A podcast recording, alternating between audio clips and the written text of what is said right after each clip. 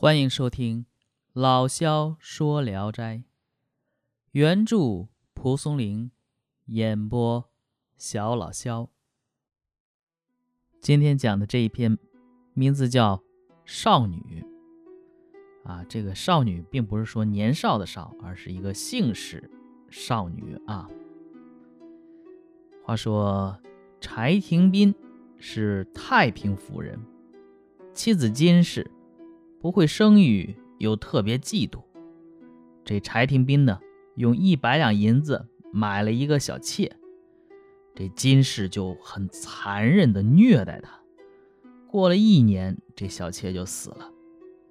柴廷斌气愤的离开了金氏，独自住了几个月，也不进这金氏的房门。这一天，正是柴廷斌的生日，金氏呢。就说着赔礼道歉的话，恭恭敬敬的行礼，给丈夫拜寿。柴廷斌一看这样了，也不忍心拒绝，夫妻二人这才算是和好。金氏在卧房摆设酒席，请丈夫进来吃酒。柴廷斌说自己已经喝醉了，推辞不去。金氏打扮得漂漂亮亮的，亲自送到。柴廷斌独宿的地方说：“我诚心诚意的等了你一天，即使喝醉了，也请再喝一杯再走吧。”柴廷斌呢，进入内室，与这金氏聊天饮酒。金氏从容缓和的说：“前些日子误杀了那个丫头，如今我特别后悔，你何必因此记仇呢？连结发夫妻的情分都没有了吗？”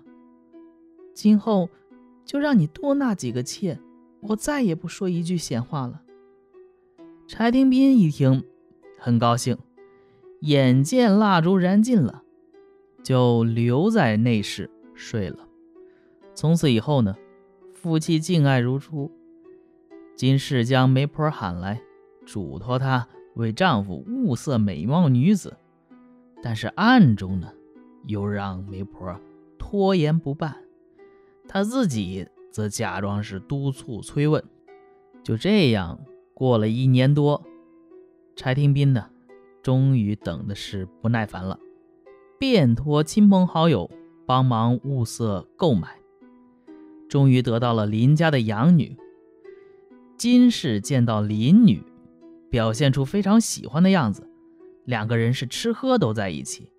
金氏的脂粉首饰也让林女。任意挑选使用，但林女士燕地人，不会做针线活，除了绣鞋以外，其他针线活都需要别人给做。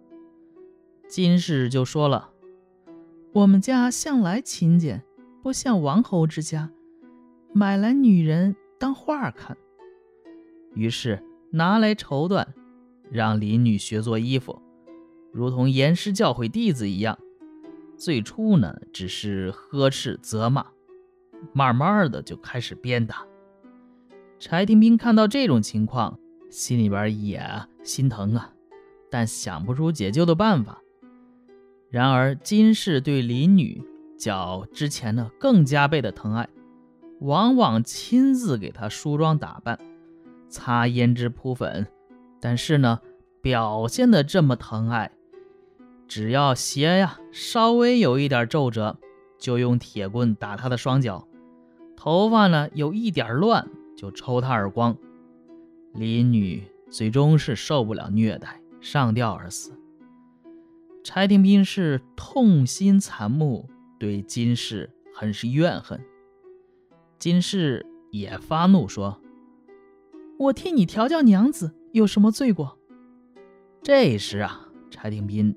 才终于看透了这金氏的奸计，因此二人又闹翻了，断绝了夫妻之间的来往。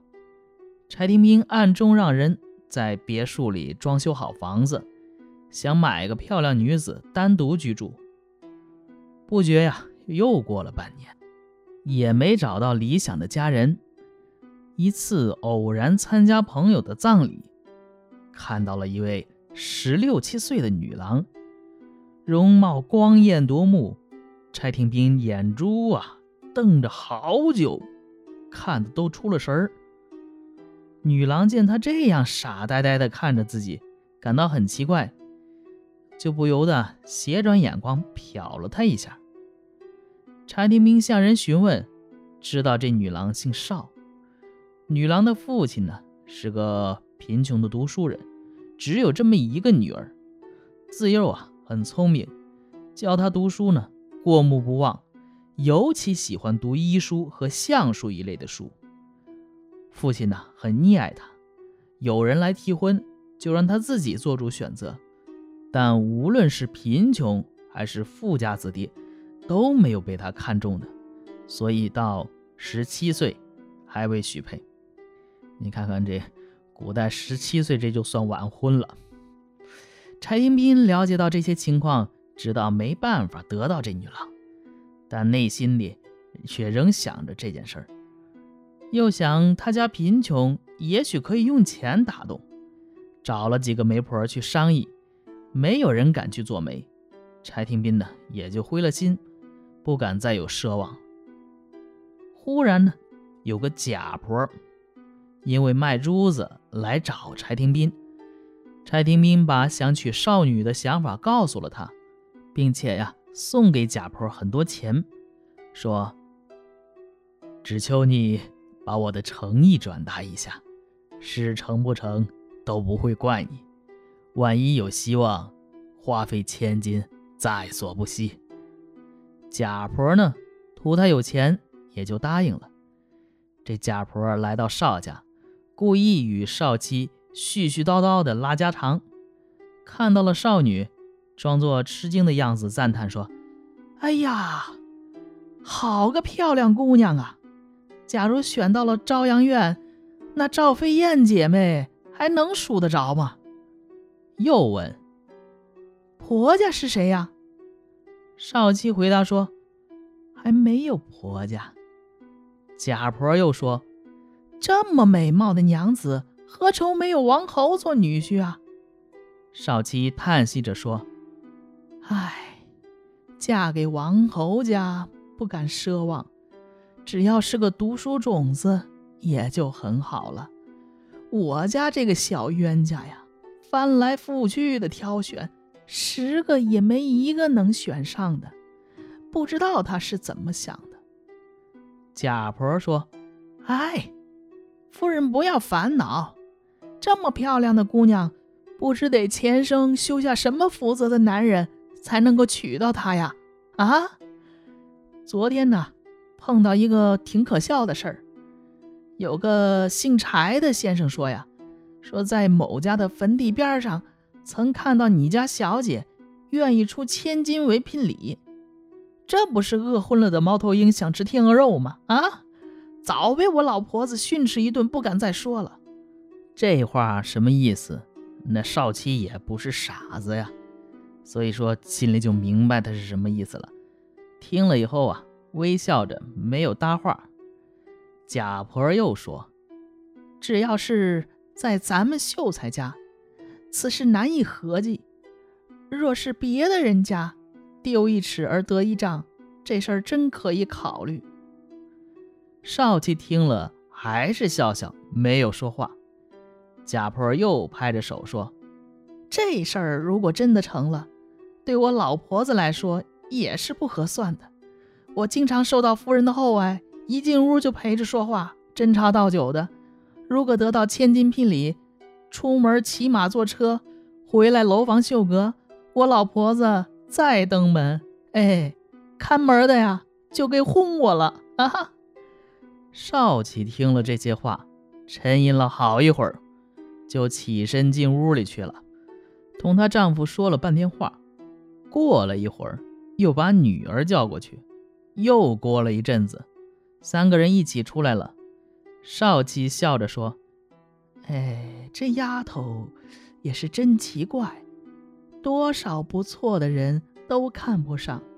听说给人做妾，倒愿意去，恐怕要被读书人耻笑啊。”贾婆子说：“呢，哎，如果进门以后生个儿子，那大夫人便没奈何了。”说完呢，又告诉了柴廷斌打算与大老婆分开居住的打算。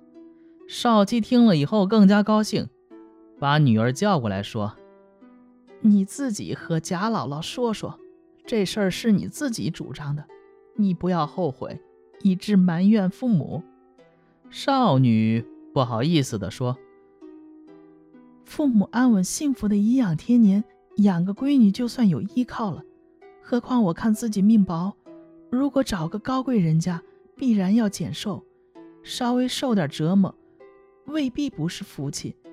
上次看见豺狼，也是个有福相的，子孙必然是兴旺发达的。”贾婆听了这番话，非常高兴。